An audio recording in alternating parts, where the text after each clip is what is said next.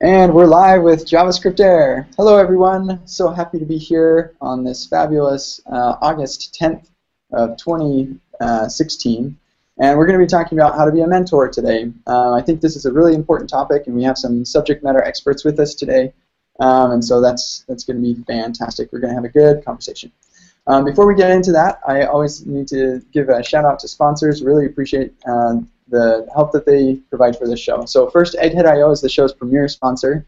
They have a huge library of bite-sized web development training videos. Check them out for content on JavaScript, Angular, React Node, and more. Egghead.io is also the host of two free courses from Dan Abramov. Find them at egghead.io slash redux. And Frontend Masters is a recorded expert-led workshop with courses on advanced JavaScript, asynchronous, and functional JS, as well as lots of other great courses on front-end topics.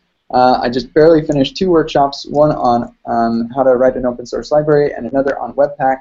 Um, you can check those out when they're all edited and done in about three months. They're going to be great. Um, I'm exhausted. and then TrackJS reports bugs in your JavaScript before customers notice them. And with their telemetry timeline, you'll have the context to actually fix them. Check them out and start tracking JavaScript errors today at trackjs.com. And WebStorm is a powerful JavaScript IDE. It makes developers more productive with its super intelligent coding assistance for JavaScript, Node, um, Angular, React, and integration with lots of different tools. Learn more at uh, jetbrains.com slash webstorm. And Trading Technologies is looking for passionate and inventive full-stack JavaScript developers who want to work on cutting-edge solutions in a collaborative and challenging environment. Go help them build something, uh, or build the top choice platform for derivative traders. All right, so um, just a couple quick announcements. This is a live show. You can ask questions with the hashtag JSAirQuestion. We welcome you to do that, um, and it's, it's fun to interact with uh, those of you who are watching live. Um, and we are a weekly show as well, so you can look forward to tuning in next week as we talk about managing dependencies like a boss. Sunglasses emoji. Um, that's the official title of the show. Uh, and we have a couple awesome people to talk about that. Ben Coe, Ashley Williams, Stefan uh, Bönnemann, and um, Andrew Nesbitt. Interesting show. I'm excited to, uh, to talk about this really important topic in our community. Um, great, and that's uh, yeah, that's pretty much it. So let's go ahead and oh yeah, always follow us on Twitter, Google Plus, and Facebook. All those important things. that's a, those are good things. Um, okay, so let's introduce everybody that we have for the show. So um, again, my name is Kent C. Dodds. I am your host every week, and I love being that. Um, but we have four awesome guests uh, with us today who are um, great mentors and, and have some important thoughts on this subject. Uh, first, Taras Mankovski. Uh, Mankovski. Sorry. Hi. Hi. Sorry about that, Taras. Um, and Jed Watson. And Jed is muted, but he said hi. I saw his lips move. Hi. Hi. and uh, Kim Crayton. Hello. And Colt McAnlis. Hello. How's everybody doing today?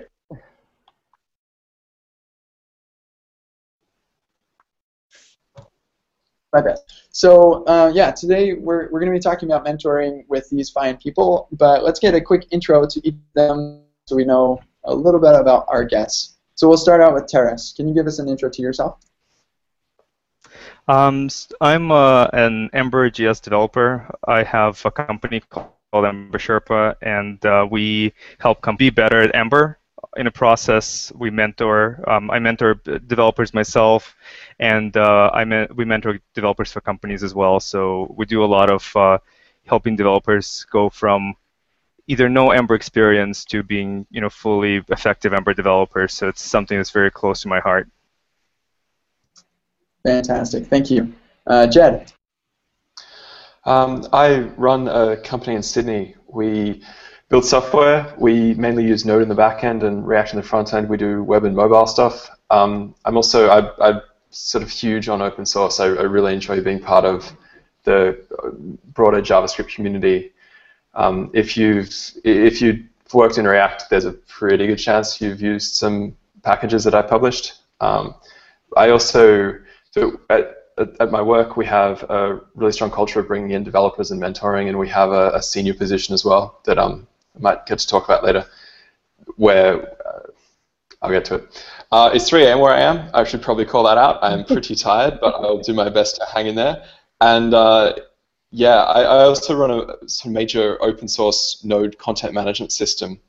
And a large part of that is about making, sort of starting to develop projects in Node more accessible to developers. So this whole mentoring thing is kind of threaded through a lot of the stuff that I do.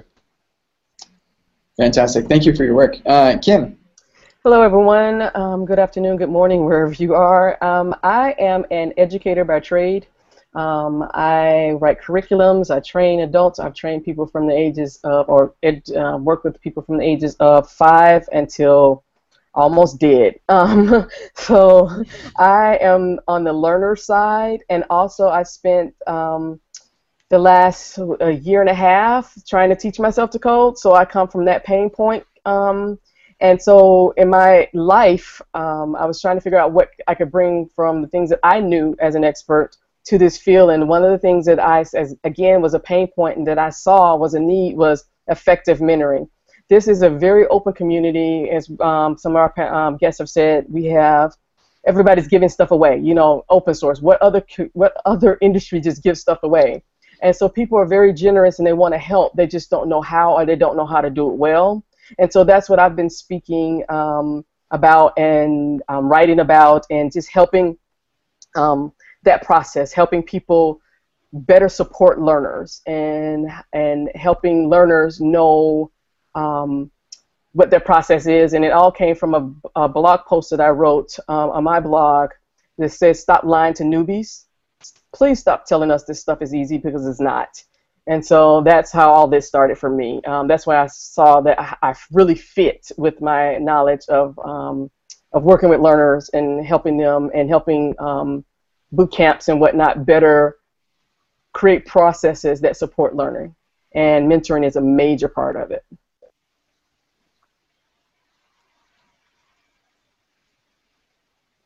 That's me.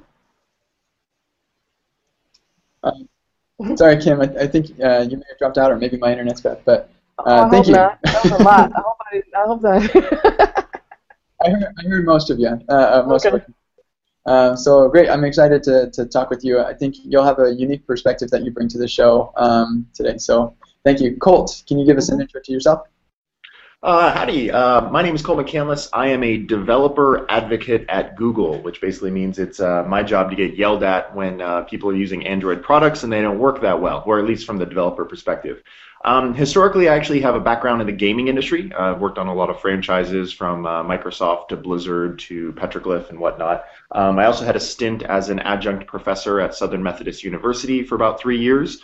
And uh, yeah, I guess my main focus on mentoring is uh, both external, right? Because uh, the main point of my job is to help developers work with our content better. But more, the thing I'm more proud of is the internal stuff. So, you know, making sure that we're onboarding uh, people the right way, getting them the right skills to be successful, making sure they understand the right way to move up the ladder and how to be, uh, you know, proficient in a corporate environment and how to focus on the right things, when to say no, who to say no to, how to say no. Uh, what projects they should focus on, all the fun stuff of being, uh, you know, in a corporate environment. Great. Yeah, I, I appreciate um, all four of you have unique perspectives that you're going to bring to this conversation. I think that's that's one of the things that makes JavaScript Air so great is is having um, unique perspectives. So I think probably a good way to get into our conversation is to talk about why mentoring is um, important. Um, but maybe we could get uh, like we could get to that in a little bit after we talk know, get kind of to a baseline understanding of what we're talking about when we say mentoring. So does anybody want to kind of give their idea of what, what you feel like mentoring really entails and what, what is mentoring? Um, I'll start because um, that's one of the main. I talk about what mentoring is, what mentoring is not, and how to make it effective.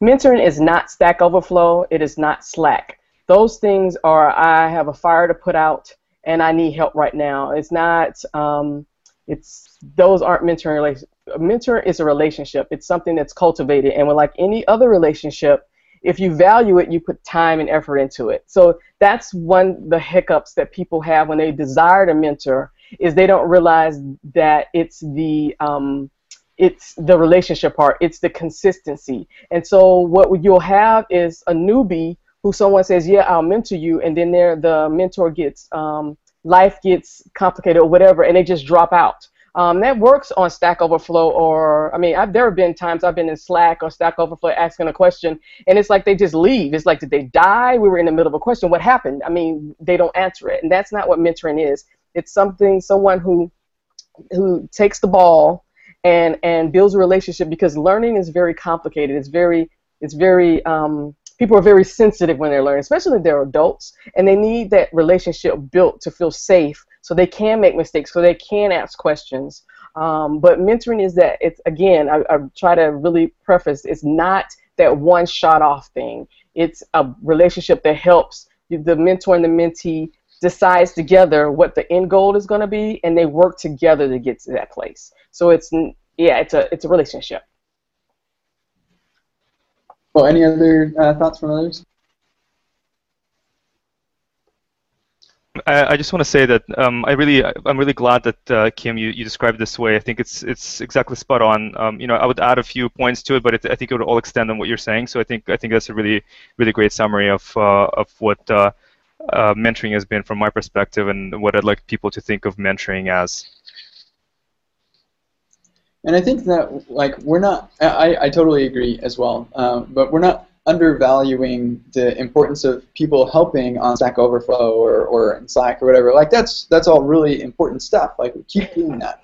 Um, yes. But when, when what we're talking about here is that relationship that you build with uh, with individuals who like have their own struggles in their lives um, and and are working, you know, uh, working through uh, the process of growing. And and the other thing is, I, I think that mentoring isn't just for the beginners, or it's not just for like new people in the industry. Um, there are people who have mentored me. At, well, I kind of sort of feel like a beginner in the industry too, but um, I feel like um, everybody's a beginner at something. Every, you know, even if you've been in the industry for a while, there are some things that you don't know, um, and so uh, regardless of uh, your circumstances, um, you can be a mentor to anyone, and anyone can be a mentor to you.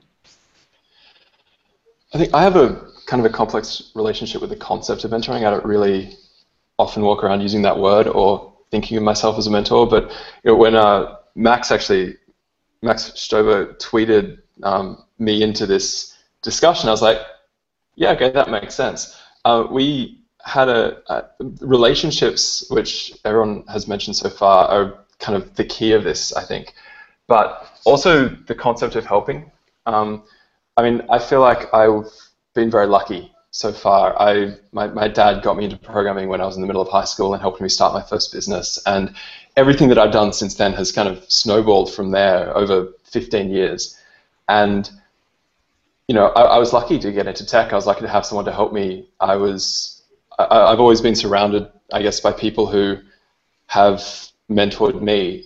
And then you get to a point where you realize that you've got something to give back, and it's just this natural shift that happens. So you start realizing that you know I can go and I can spend a day at a node school, and that's a very short, uh, sort of brief amount of helping. It's also a very intense experience, and then every now and then you meet someone who sort of will follow you up and you can help them, and then there's a much longer term mentoring where you've got you know, someone who you might work with uh, who you can actually help progress. And it just feels like this nice holistic circle where, you know, I've I've been I, I guess the word I'm do- dodging around is privilege, um, and I feel like the right thing to do with that is then to pay it forward.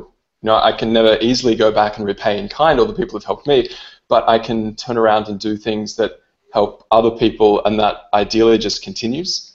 Um, and you know, you never know where relationships are going to go either. You know, every single person is a complete person. Uh, just because someone is new at something doesn't mean they're not very experienced in other areas. And two ways in which uh, this sort of stands out from my business in the last couple of years. One is that we've hired a couple of people out of developer accelerators, and these people they've been through three months of learning how to be a developer, and they're very good with all the trendy topics. And then, I, you know, three months in, you're not, you're actually you're not a developer. Uh, it takes a lot longer than that to build the maturity that helps you become a good programmer. So for people who are dedicated to that, it's worth dedicating effort to help them on that journey. But they're also, you know, fully formed human beings who are very good at a whole lot of other skills. And one of the things in our business has been sort of allowing people to be leaders in one area whilst they're still, you know, kind of babies in another. Um, the other fun experience I've had is I got this email, uh, I hope he doesn't mind me mentioning this, a couple of years ago from this kid, 17 year old, lived in Wodonga, had a really interesting looking open source project, wanted a job. Uh, his name was Sebastian McKenzie. I was like, yeah, I'm gonna, you know, take a chance on this guy, see what he's, see what he's like. Maybe we can help him. You know, he, he's obviously really enthusiastic. Uh, so he came and worked uh, at our company for about six months with this scrappy little project called Six to Five. Um, obviously, that's a well-known story now, like sort of where where 6to5 went and where Seb went, and you know, in this very short amount of time, I learned a ton from him. You know, that that was nowhere near the kind of mentoring relationship that I was expecting, and I've just ended up with a friend instead, um, who's very much a leader in in this community that that I'm part of. Like he's gone like this, and it's I, I think that's the the value that you get out of it is not just sort of helping people, but also the relationships that you build and the impact that you can have that's greater than your own experience of it. And that's what I wanted to speak about. Um, is it's reciprocal. It's it's because we're adults. It's not like mentoring children or young people where it's all focused on them when you have an adult relationship that's a mentor, there's a lot you can that it's like you switch roles a lot. Sometimes you're the mentor, sometimes you're the mentee, sometimes I mean it switches roles. And I uh, commend you for bringing in people who have other skills because that's the one thing I hear a lot from my fellow newbies is I have this. I'm not fresh out of college. I've had these many this you know this experience, but nobody will take that in exchange for teaching me this. You know, it's like they and then that's the frustration. It's like you have to you feel like you have to start all over again but I have something of value. I can do your accounting. I can do this. I can do that. I'm just asking you to help me because I call it bridging the. It's like the the Grand Canyon between ending a boot camp and being the junior developer ready. And that's the lie. Stop telling people that once they've done that, they are junior developer ready because they're not. They're. I mean, you give them a, a coding test and we we freeze. We're like, I don't know what that is. Um, you know, and so it's we need somebody to take our hand and help us through that Grand Canyon to get to the other side. But I have value while you're doing that. I'm not just a leech sucking off you. I have something to give back. Yeah, I I couldn't agree more. It's actually, I mean, sorry, I'm I'm just gonna I'm taking this and run with it, and can't put me back on on, on topic at any point. But uh, we, we, keep evolving the way that we bring. We, we've got four people, uh, three of whom have come through developer accelerators, and one of whom is self-taught with a couple of years of experience working at ThinkMill at the moment. And they've kind of come in, and the first couple were, you know, pretty scrappy on our part, not on theirs. Um, they sort of put a huge amount of effort in and rocked up with the right attitude, and then we'd put them on these like kind of easy, like simple, like less important projects where there was more room for them to kind of learn and make mistakes. And that's outright, it, it makes total sense until you've done it, and then you realize it is the wrong way to get people in.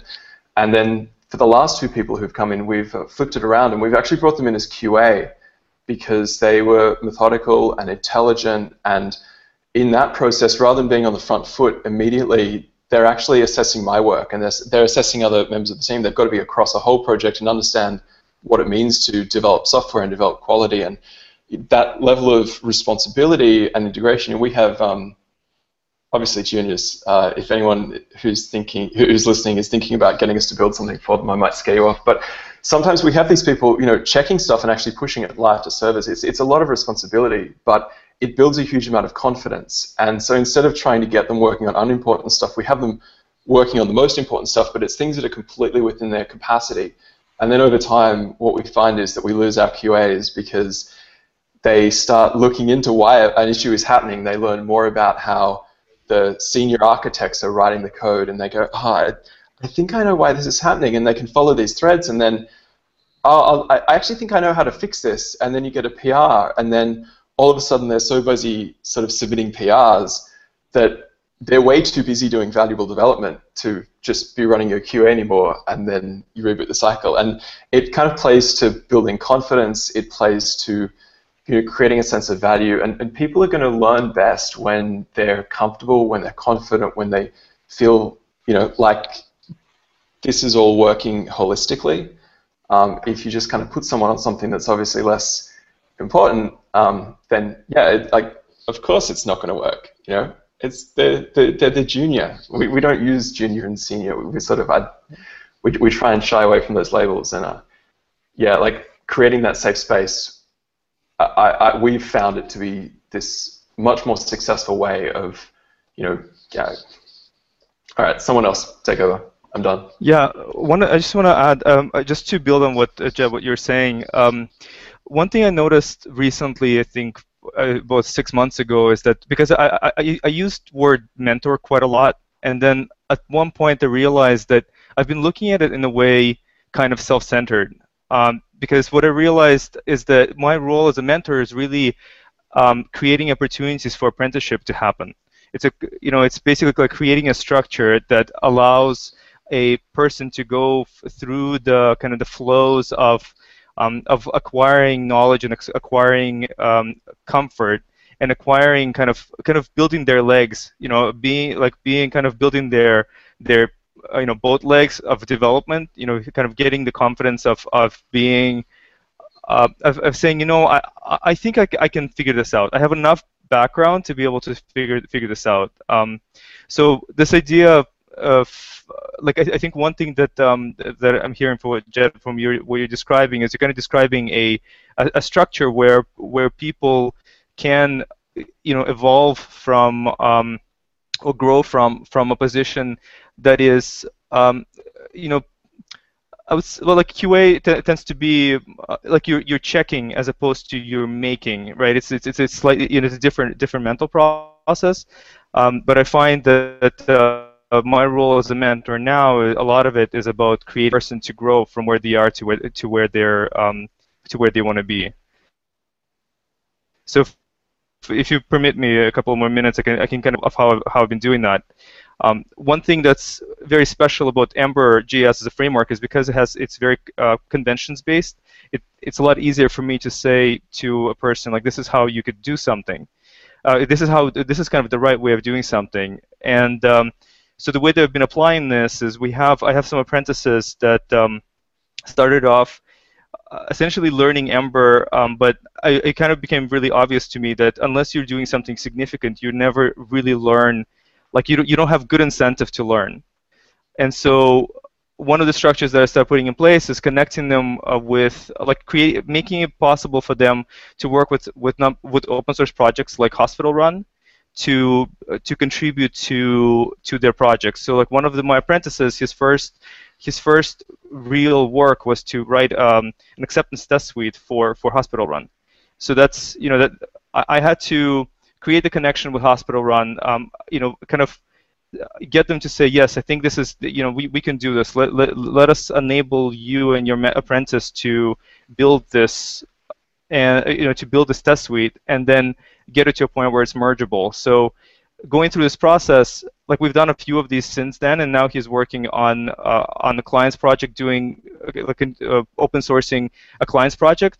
But it's been like I can I can see over, over the last six months the person going from I'm really not, not understanding what's going on to uh, being uh, confident that uh, they they have they can be responsible for certain aspect of development at least. I, I like the, the theme of um, developing people's confidence that they, they could do it. Um, because just like Kim said at the beginning, this is not an e easy industry. It's easy to us now that we've like we, we're used to it now, and so like it seems intuitive and natural and easy. But it's it really like if you think back, it was not easy. I remember the first time somebody tried to explain to me what a string was, and I was totally lost. Um, so yeah, like we can all remember uh, during our early days um, the difficulties, um, and so I, I want to touch back on uh, what Kim mentioned about um, how we're we all come with existing skills. Like we're not we may be babies in the in our experience uh, with tech, but like maybe we're coming um, from uh, previous uh, industries, or, or, we all have different kinds of skills, and we all bring different things to the uh, table. Uh, one of the biggest things I think we bring to the table, regardless, like, or one of the most common things that we all bring to the table is our different perspective. Um, and I think that's a really important aspect. You know, I, have talked about this a couple times about the hiring process um, that we always seem to leave out. Like when we're hiring a developer, we're putting them up against the whiteboard and having them do a bunch of these silly problems that they'll probably never have to come across. Uh, and we're, we're trying to identify, do they know the thing that I've contrived up? Um, you know, like, do they know this random factoid, whatever? Uh, what we should be doing, um, and, and, this is a little tangential, so I apologize about that. What we should be doing in this hiring process is identifying what can this person um, bring to my team. What, what is that that they're um, that they already possess that they can bring, um, and then also identifying can they learn the, the additional things that I need them to be able to do. Um, and most people can. Uh, most people can learn those things. So you should be focusing on what, what can they uh, bring to my, my team. And I'm not going to go too far into this, but I, I somebody asked me a question about um, how I do hiring, um, how I interview, um, and it, it, kind of follows this vein. So I'll add a link in the show notes. Um, but I think that's a really important aspect that we, we need to remember. Everybody brings a different perspective to the table, and we need to consider the perspective as well as other uh, skills that people are bringing to our companies. And the one thing I'm going to say, being, I mean, I'm a black female. Um, tech has embraced me. I am so thankful to tech. I get so many opportunities because people respect my perspective. And I agree with you. More um, hiring needs to reflect that. You know, we have the people are coming. You're encouraging people to come into tech. Make it safer for them to stay in tech. That's the issue. You know, you have thousands of people every day coming into this field but will they stay here because do they have the support they need to become the developers they want to become? And I wanted to touch on one thing that you um, that you were you mentioned before, and I know I have to talk about this, is imposter syndrome because I just really want to address imposter syndrome. And I put in the show links um, a, a, link to CodeNewbie's um, podcast about imposter syndrome because she's done research about imposter syndrome, and I'm just going to give you my take on what's imposter syndrome and what is not. Imposter syndrome is a person who is skilled at doing something and still believes they can't do it. A newbie is not experiencing imposter syndrome. You would not tell a newborn, get up and walk, or you or you are experiencing you're an imposter. No, they have to roll over first. They have to scoot. They have to crawl. There are step are different steps and so many I it frustrates me only because I've talked to so many newbies who beat themselves up because, oh, I have imposter syndrome. No, you don't. You're learning. Learning is difficult. Stop if and if the industry would stop saying how easy it is to learn to code, you wouldn't have that disconnect. Because what happens is someone leaves a program and then they can't do it and they think it's they internalize it. It's me. Something's wrong with me. Because enough not enough senior developers are saying you know what? It took me two weeks to get my dev environment up as well. Just being honest about those things helps us a lot because we're like, oh, I'm not stupid. It's not just me. Every time Kyle Simpson puts something on Twitter about the fact that he had to restart something over, oh my God, he gets so many retweets for me because I appreciate people know who Kyle Simpson is. And if he can say, hey, you know what? I screwed this up. I spent three weeks on this and it's just not going to work. I need to start over. That's the stories that we need to hear, and those are the stories that mentors need to tell their their mentees so they can feel comfortable. So they can that also helps build a relationship because they're like, oh, you've been there too. I, I can empathize. I know, man. You know how hard this was when I was doing this in college.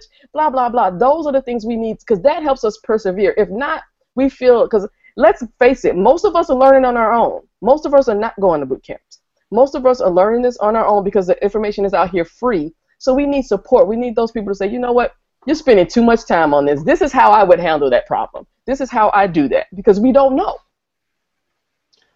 If I can, if I, if sorry. Oh, that was just. I just wanted to say that was that was fantastic. Highlight of the show. That was awesome.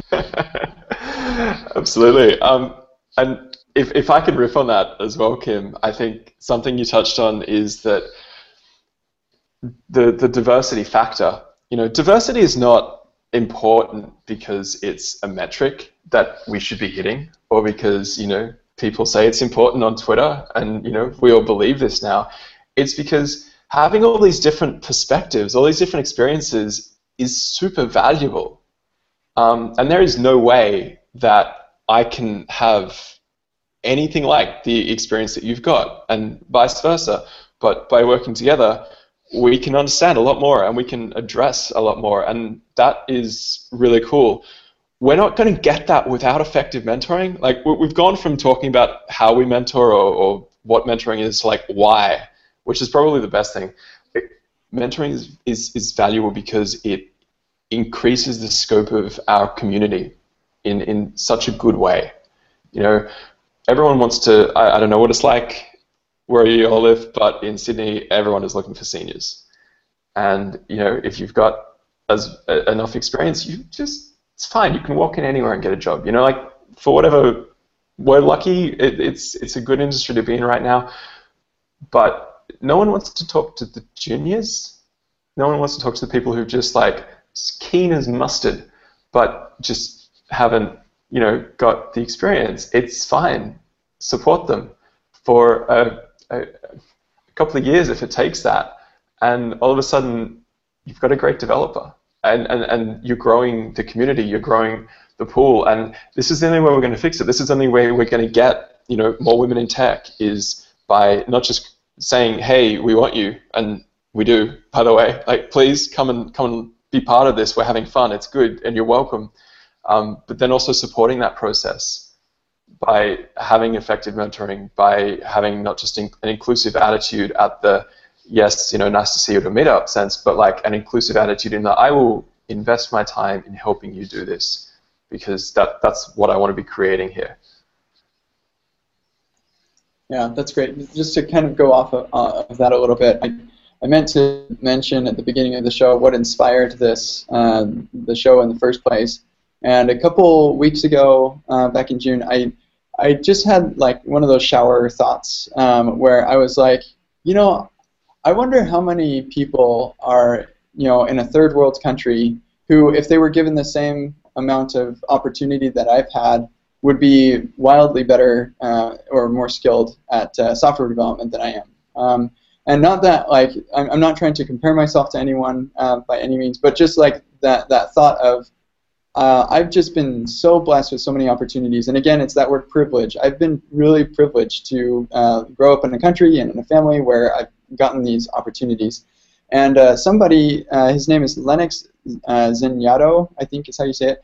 Uh, and he responded. He said, "I love in Zimbabwe, or I live in Zimbabwe, a third world country. We have a lot of gifted developers here. Most lack mentorship and opportunity."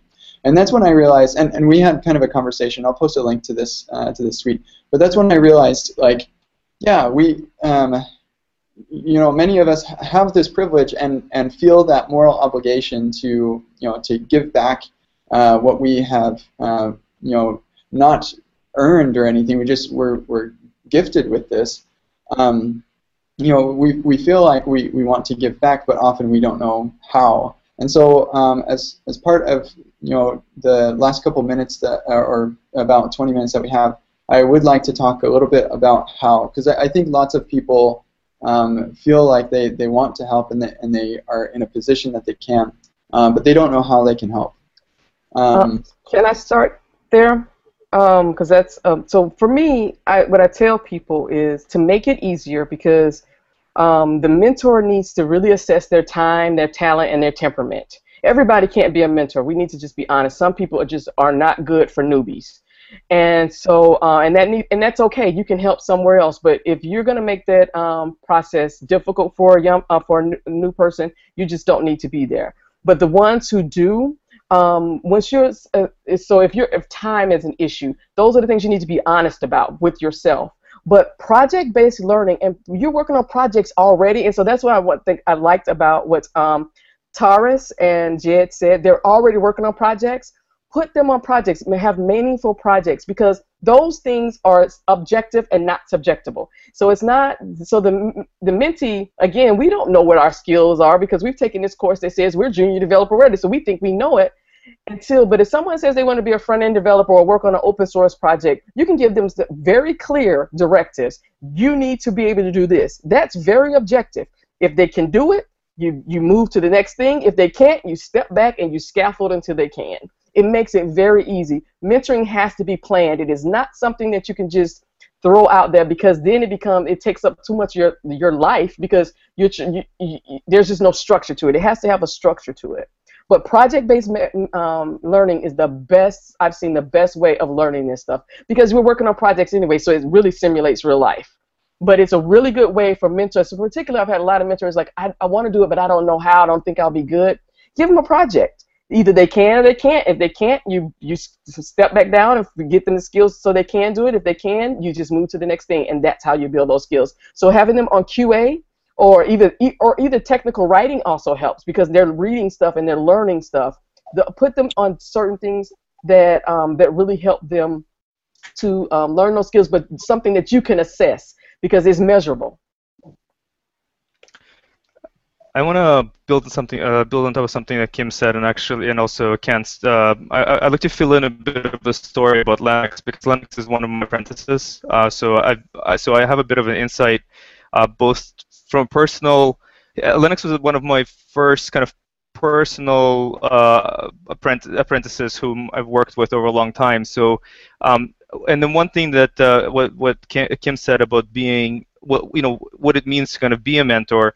Um, one thing I found is that when I was working with, with Lennox for the first like six months almost, maybe maybe four months, I was getting frustrated because he was making very little progress. Um, and I think what it it really dawned on me. It, it only it, it only actually occurred to me uh, about six months into working together uh, when at one point I, I, realized like I asked him like you know what kind of computer are you using and he he he told me oh I'm using Linux I'm like oh well actually I need you to have a Mac so I'm going to send you a Mac so you'll have something to work on so I sent him a, uh, um, sent him a, a MacBook and he sent me back a picture of the computer that he was working on and it like it all made sense. I can understand why he didn't have, he was not able to, like why our hangout sessions were so frustrating. His computer was ancient. He had, he had like, he practically had holes rubbed into the, the, you know, the, the part where your palms go, like that part was completely rubbed off.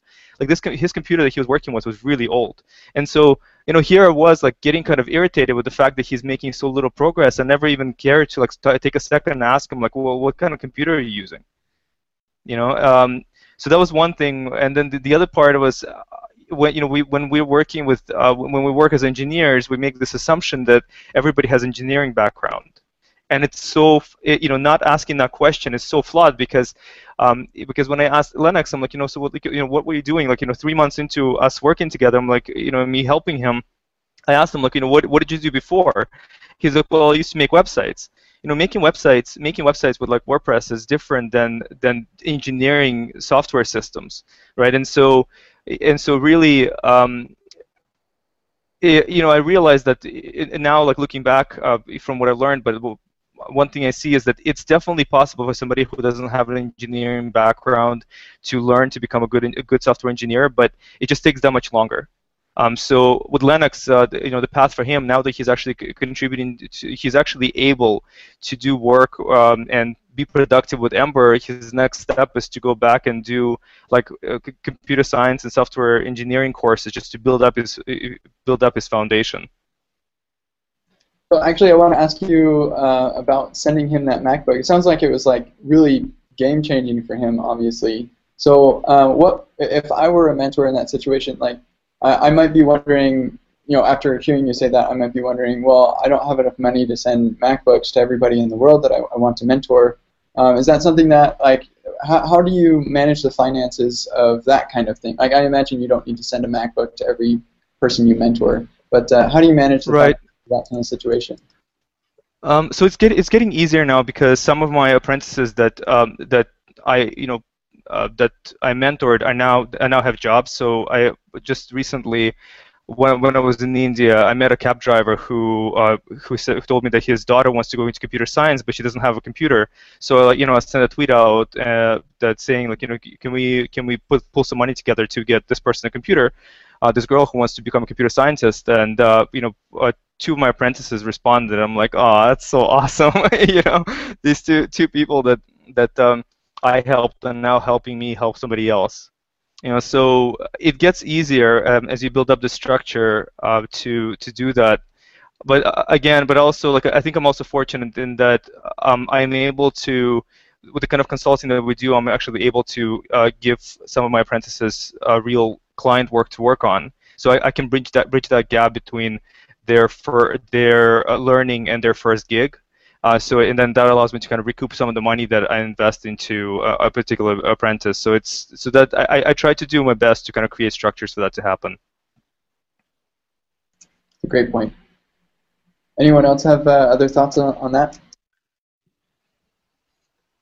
Um, I'll, I'll chime in here. Sorry for being so quiet as the disembodied head in the Hangout. Um, so there, there's a lot of themes here, and kind of one thing I'd like to do is just kind of bring it back to its core. Uh, there's a lot of talk about uh, you know bridging that gap from low-skilled individuals to high-skilled individuals, and about opportunities, and about pair programming and, and junior uh, administration and things like that.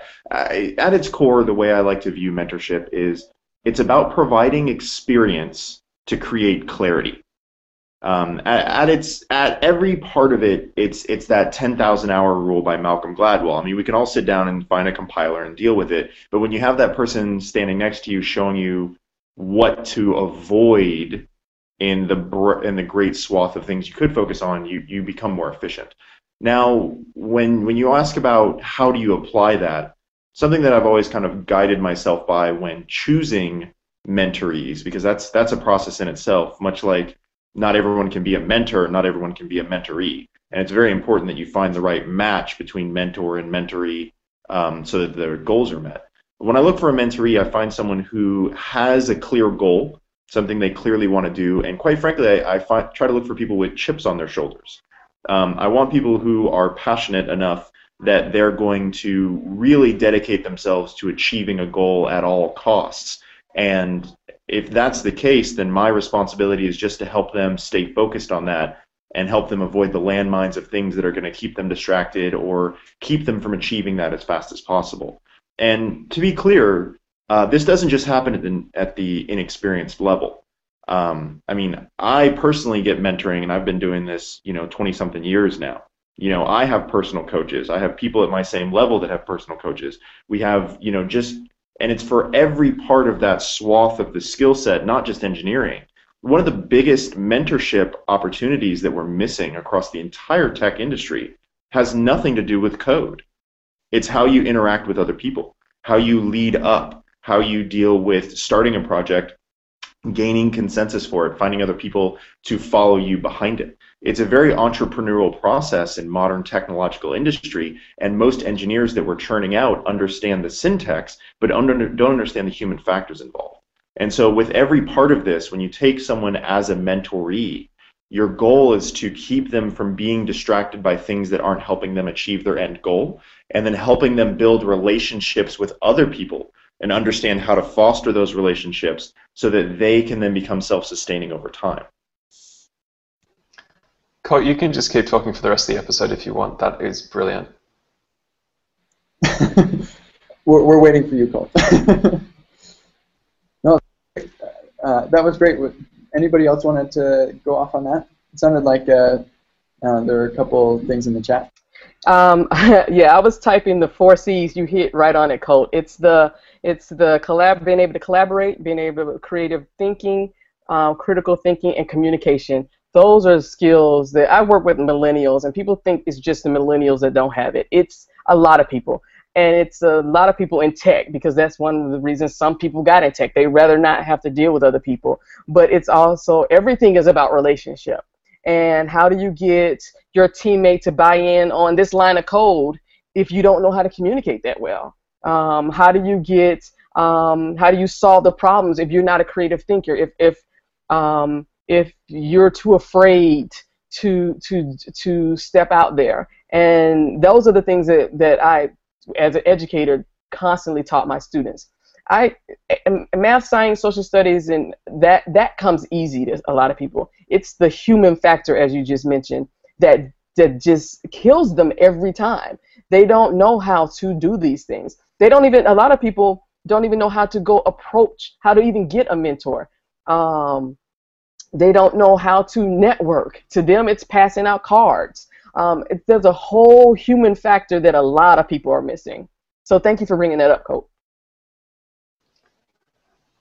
Yeah, I'd, I'd love to riff on that as well into the open source space. I think you know mentorship at a, a, at a company or in a particular environment, or even if you're in a position of teaching, is kind of one thing.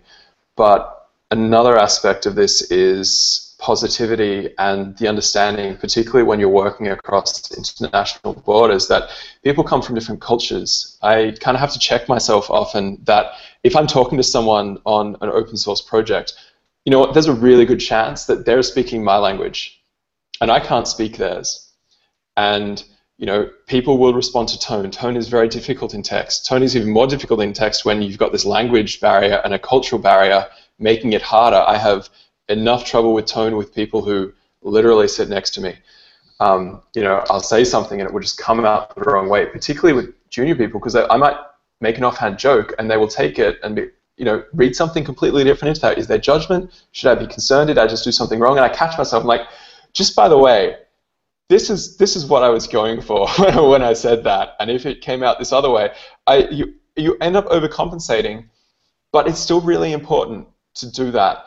And I, I see these blow-ups happen where someone will say something on Twitter and all of a sudden, you know, 50 million reply tweets later, and you can't even follow the thread anymore, and it's just gone kind of sideways or backwards or ruin someone's day. And the worst thing you can do is ruin someone's day because you, you don't know what they're feeling, you don't know how they're interpreting it, and you know it's easy to then kind of have things escalate, and you just need to de-escalate constantly. You need to provide provide opportunity for people to pitch in and say, "Oh yeah, hey, the way you read that was not the way I intended it," rather than you know getting aggressive because now they feel like they're under attack.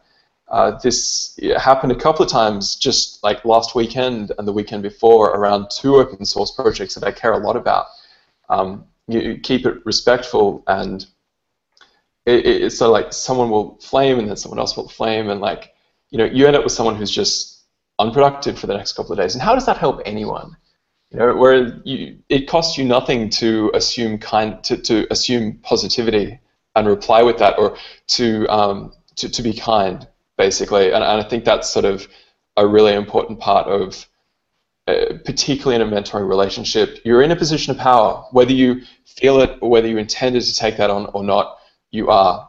Um, so always be aware of how someone else might be interpreting you. You're used to how you feel about yourself, and you're used to peers and friends who look at you and think, you know, they know where you've come from. And then you start mentoring someone, and suddenly, whether you want them to or not, they might be putting you on a pedestal. They might be looking for approval. Um, they might be afraid of judgment. So th this is sort of a really important thing I think to keep in mind. Great, thank you. Um, so we're coming down on our time. Uh, are there any other important things that we should keep on our mind um, before we get to our Twitter questions? I just want to say one thing uh, for advice for uh, um, apprentices. Like for me personally, if you want to, for me to mentor you, you have to be really persistent.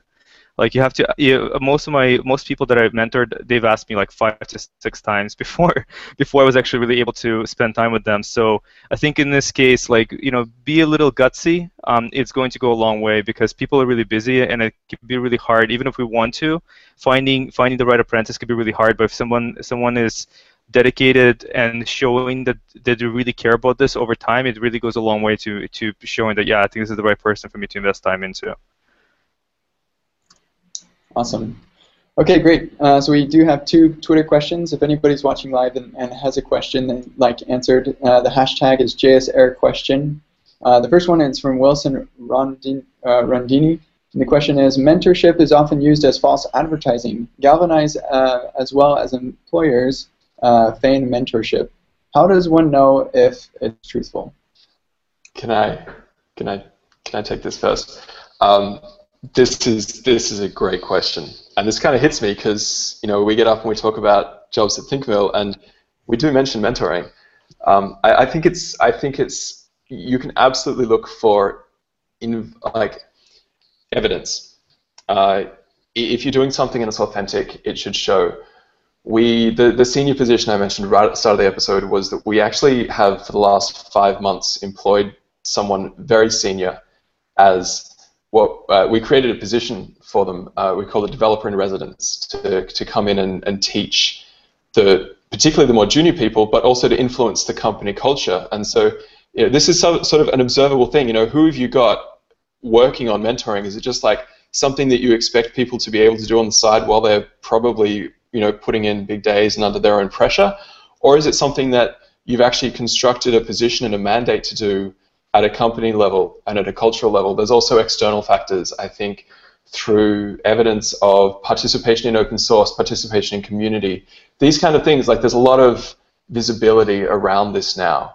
Um, I can think of a lot of companies where I would be very confident in believing that they have a good mentoring culture purely on observable output.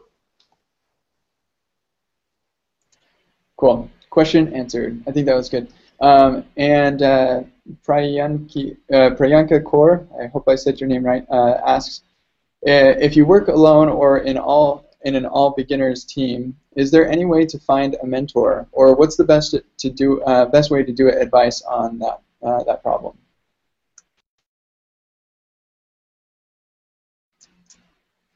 It's a hard problem, I guess.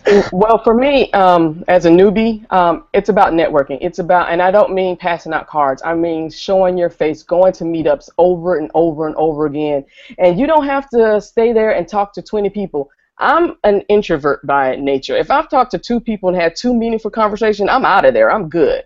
But if they see you over and over there, that's how I've got my mentors. My one of my mentors, Toby Ho, um, is one of the organizers of the Atlanta JavaScript group, and he was like, you know what? You keep coming back. You keep coming back. So you know what? I'm gonna help you because you you you just as Taras said, it's persistence. Um, and again, it's a relationship. No one wants to work with somebody they don't really know don't like. So you want to build that relationship. You want them to get to know you, to like you. Start volunteering at different things. Just to have your. I've only been doing this a, a year and a half, and people know me. I don't know. I just am out. They think I'm everywhere, and I'm not. But it's an illusion. So create your illusion. Yeah, that I I know that illusion well. Colt, did you have something to say? Uh, yeah, I'll just I'll just follow that up. Uh, I, I completely agree. The the best chance you have for mentorship actually comes from your existing social circles, um, especially if you're new to a company or you have a, a new, you know, friendship environment there. Getting introduced to people around you is, is the greatest way. Um, there's actually a definitive tome on this if anyone's interested. Uh, Harvard Business Review has a fantastic book called uh, on, on Getting the Mentoring You Need. Um, it's like thirteen dollars or seven pounds or whatever. Uh, I saw it a couple weeks ago. But basically, it's a it's a really quick 150 page book that talks about identifying what your actual goals are, who potentially you can get to help you achieve those things, and then how to go about building and fostering that relationship from a mentoree level. Uh, really good read. I highly recommend everyone at every walk of life, even if you're the CEO of a company, uh, reading this book because we all can improve and finding the right people around us to help that is, is the key to doing that. I, I can't really improve on the definitive tome, but um, I think the, the persistence has come up a couple of times, and for me, part of that is the commitment. Um, there's probably about a million people out there that I could mentor at this point. Uh, and if you know, like just that that that's not a thing. That's not possible. Um, taking on a, a, position of mentoring is a, a, serious commitment, as has been mentioned a couple of times. And if you want that from someone, then impress them. You don't. You're not going to impress them necessarily with what it is that you want mentoring in. That's why you want the mentoring. But you can impress them with your dedication to it, or your interest, or your keenness. Uh, we have you know, uh, Rails Summer of Code, we have a team contributing to Keystone JS right now, and, and that's amazing. That's also a commitment. They've signed up for three months to do that. So we take that seriously. We help them, you know, help us, but also get the most out of that. So yeah, uh, that that commitment I think is a really important thing to find a way to show, um, and that will help. One thing that um, I just want to add to that is unfortunately, a lot of this looking for a mentor is, I, I, think, really risky. You know, you can spend a lot of time and not really get a lot of uh, results uh, because, because you know, it's it's kind of, I mean, there's no guarantees, but there is one one way to guarantee that services like, mentor. you know, especially for for has has a you know developers learning, getting uh, you know so one of these services uh, could be a good way, like a sure way um, to at least start to make some progress in in your learning. Uh, what, and then you could uh, also on the side be building a relationship with with, with someone who is going to who's not going to um, associated with it as well. But um, I think there, it's it's it's worth pointing out that in situations where you're working for a company and you need support, um, there are companies that are set up for for helping you. So that, that's also something to consider. Great. Okay, so we just have a little bit of time for this last question. It's actually dire uh, directed at Kim, um, but I think um, anybody can answer this question as well. Uh, the question is uh, from Natalia, what resources uh, do you offer to people in tech when they want to learn to be mentors? Um, what offer, uh, services I offer is um, I do uh, some speaking, I do some consulting, um, also write about it, but I do a lot of, I've been working again a lot with um, boot camps um, to help them better. People are spending a lot of money for boot camps, and so um, if you they can really make their environment really safe and um, know what the the learners need outside of code because it's people just focus on coding syntax that's not that's not what people need to become developers um, also people are looking for projects there's a um, I don't I, I, can't say if this is an international site but there's one site called instructables.com that I they have a lot of different projects so look for project project based um, coding projects, those kind of things. Look for code um, that you can work with together, and specifically the code katas that start with level one. Um, CodeNewbie has started creating code katas. They have a level one, so the person who loads very little still has value, and they can come in and they can do something, and then it it, um, it um, scaffolds up to level three. Um, because what I was finding is when we were doing our meetups, people who have very little um, skills, they can't, they don't have a place to get in. So if you can create a space for the newbie who's just learning to feel valued and can get in and do something, that is that is meaningful. That person is gonna like, oh, I can do this. I can, and they just keep building on it and building on it. So there's a lot of things out there. I, Google is our friend. We know that. So just the look, but it has to again, it has to be planned. So just look for um, so Google projects, coding projects. Co- like I said, coding. Um, I've been doing interviews for um, vetting uh, candidates for in, for um, developer positions, and what I've had them do is explain through YouTube videos how they would solve a code kata, and that helps people understand their thought process, and then that's when you can see where your mentor has gaps in their learning. Um, do they know about this? Is this a tool they need to use? That kind of thing. So just assessing, having conversations. If there's not a black or white, it's a whole bunch of things, and we know that with tech. Yeah. Um, okay, if anybody else has other resources you'd like to mention, you can just add them to your picks. Uh, that's what we're going into next. So um, this has been a really enlightening conversation, by the way. This has been wonderful. Thank you. Um, I think this is a good thing for the community, so I'm glad we're doing it. Um, so let's go ahead and we'll jump into our uh, tips and picks. I'll go ahead and go first, and then we'll let you all go. Um, so let's see. My tip, my first tip is spread things out and reduce commitments. Um, if you're feeling like you're getting close to burnout, um, I have recently been feeling that a little bit, and so um, I've had like some conferences that I'm, I'm going to speak at, and um, and they're asking me to do like two talks or something, I'll ask them if I can repeat a talk. Uh, I generally don't like to repeat talks if they've been recorded and stuff. I like to produce more content. Um, but uh, I, I, have some talks already prepared that haven't really been recorded, so I asked, hey, could I swap out that talk that I, I was accepted for with, with this other one? Um, and it really just, um, yeah, I, am much less stressed out. So uh, also, like, oh, my lights went off. But um, I also um, had like this week is a crazy busy week for me, and I've learned that it's important to not like line up everything at the exact same time. Um, also, another really uh, good thing, uh, this is kind of related to mentoring, is try to make stuff public. Uh, conversations that you have with people or um, things that you're you're practicing or trying, whatever. Um, you know, make make things public because you don't know who that could help. Um, and then my pick is React Workshop by Matt Zabriskie. Uh, we're actually giving this workshop today at uh, Midwest JS here, um, and it's a really, really fantastic workshop. He, Matt did a fantastic job on this repo, so I recommend you check that out. Um, and I'll also give um, links to my uh, workshop slides for my Frontend Masters workshops. Those are available, um, and so there's really good uh, resources for Webpack and, and open source in those. So that's uh, my tips and picks. Why don't we have uh, Jed go next? I had two. After that last little question, I've now got three. Um, my first one was uh, typography.js. Um, I've realized only yesterday how cool this actually is. It's basically a way to build uh, like a, a, very modern reset, uh, like the style sheet reset, and it, it's it's based around some very good typography concepts. Unfortunately, a lot of developers don't really get excited about typography. Um, it's so easy to make your stuff presented better.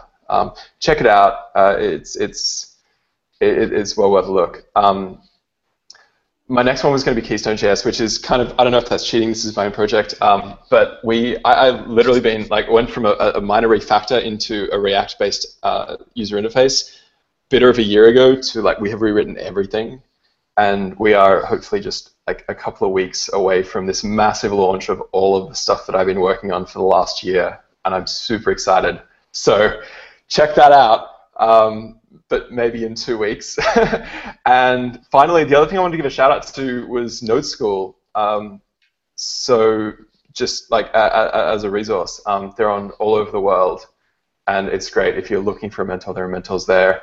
If you want to try being a mentor, there are mentors there. You can go and watch how other people do it, and you realize very quickly that it's something you can do as well. Um, and we've got, you know, uh, someone who was just absolute junior beginner at ThinkMill, like not a year ago, um, going to a node school and realizing, hey, I actually know a ton of stuff. I can help someone. I can help everyone. Uh, everyone actually has the ability to, to mentor someone in, in something, and usually it doesn't take you long to have something that you can explain. So that, that's a really good place to go and actually develop that um, skill and experience or, or find you know a, a, a leg up Great, thanks, Jed. Colt. Uh, so tip and pick. Uh, so my tip for everybody out there is uh, learn data compression. Uh, there's there's an amazing amount of movement over the next five years towards um, the next five billion human beings that are about to get low computational 2G connections across uh, southern southern Asia and South Africa these people will come online and basically redefine how technology works for the next three to four decades. And quite frankly, we as developers right now don't have enough mental cognizance towards what's required to really reduce things like data footprint, memory count, and asset sizes. And so there's a ton of resources out there. If you're looking to operate in these types of uh, economic areas, if you're trying to launch a website that's focused towards India or a new application to help out people in South Africa, you need to understand the basics of data compression. Uh, not just because there's a new hit HBO show about it, uh, which is funny, by the way, but because of the fact that this really matters to changing the lives of billions of human beings moving forward. Um, and my pick, so riffing back on the uh, mentorship angle, I firmly believe that everybody should take um, training on how to be a manager. Even if you're not planning on being a manager, the types of skills that you learn uh, during that process helps you understand your management chain better and uh, things, the ability to manage up and manage horizontally. And for that, there's no training I've ever been to better than uh, UCLA's technical management program. Uh, fantastic resource. It's a bit pricey, but if you can get your company to cover it, it's really, really, really worth your time. Uh, and probably one of the best trainings that I send all of my mentors to, or mentorees to, on a regular basis. So check that out. Great, thanks. My lights don't want to stay on, so we'll just do this. Why don't you go next? Uh, so I guess I, am next. So um, my tip is um, anytime if you learn something, you probably know more than a lot of other people about this particular thing. So um, don't be afraid to to be that person that knows something, um, even if you don't know everything. I think it's it's okay to take to to give yourself room to to consider yourself knowledgeable. So you know, just like taking uh, taking a bit of risk and almost like I think faking till you make it kind of really applies here. I mean, it worked for me. I, I, went from not doing any front end development to doing to being a senior front end engineer two months into learning Ember. So like I know it's possible. Um, you just have to have um, you have to be brave in some respects. Um, now, the other the my uh, the other thing I want to tell you guys about is uh, so I run a Global Ember Meetup. It's an online meetup for everyone who doesn't have a, a local Ember meetup and for every and for everyone in the Ember community. And uh, one of the things that we do is we run local conferences for places that otherwise could not get an Ember conference. So we have uh, Global Ember Meetup. Uh, we have this uh, conference called GemConf. Uh, it's happening in Triangle JS this weekend. So if you're in the area and you're curious about Ember, we're going to have uh, a day, a workshop introduction to Ember, then a whole day of talks about Ember and follow up with training. Um, and uh, if you're interested, uh, we might be able to give, give you some discount uh, on training. So just let us know how we can help. Great, thank you. Uh, Kim, it looks like you have a whole bunch of links in here. We'll, we'll make sure we get those in the uh, show notes. Do you want to give us your tips and picks now? Uh, my tips are I do a, commit to doing a daily, I call them mentoring minutes. I put it on Twitter and on my LinkedIn. So if you follow me on Kim Crayton One, you'll see um, just some some wisdom that I just think of that day. It's just a little one-liner because that can only fit in 140 characters. Um, uh, get tips get comfortable with being uncomfortable you're learning. It's okay. It's going to be frustrating. You're going to get pissed off. It's not going to be nice sometimes. So get comfortable with that because that's what programming is all about. You're solving problems. And then find opportunities to teach what you've just learned it's a great way for not only you to give back as an as somebody who just learned something. So again, that's that reciprocity. You switching switching roles between mentor and mentee. But when you teach some, if you're able to teach something, you've solidified your own learning. So that's a great um, way to do that. My picks, as again, because I'm coming from this as a new person. Every um, so many people I know who are learning on their own are taking the Harvard CS50 class. It is a phenomenal class. Um, it's in written. You, they use the C language, but how he breaks down computer science concepts that people who are learning on their own wouldn't get is uh, great. And you can go to um, edX. They have a free course, and if you take it on edX, you can take the all the classes as well, and you can turn in the homework. So you can get a certificate at the end saying that you completed this course. And it's actually Harvard's most popular course um, in their whole school. So it's it's a great course, and they're offering online also is CodeNewbie is one of my babies. It's where I realized that I wasn't by myself, and so there are local communities of CodeNewbie, and the whole the our whole mission is create community um, and safe spaces. Also for um, uh, getting women in um, code. Um, one of the things that I love is women who code. It's not just for people who code; it's for people in technology. But they've been so supportive and so um, and, and, and inclusive and letting us, you know, help just helping women just find their place in tech.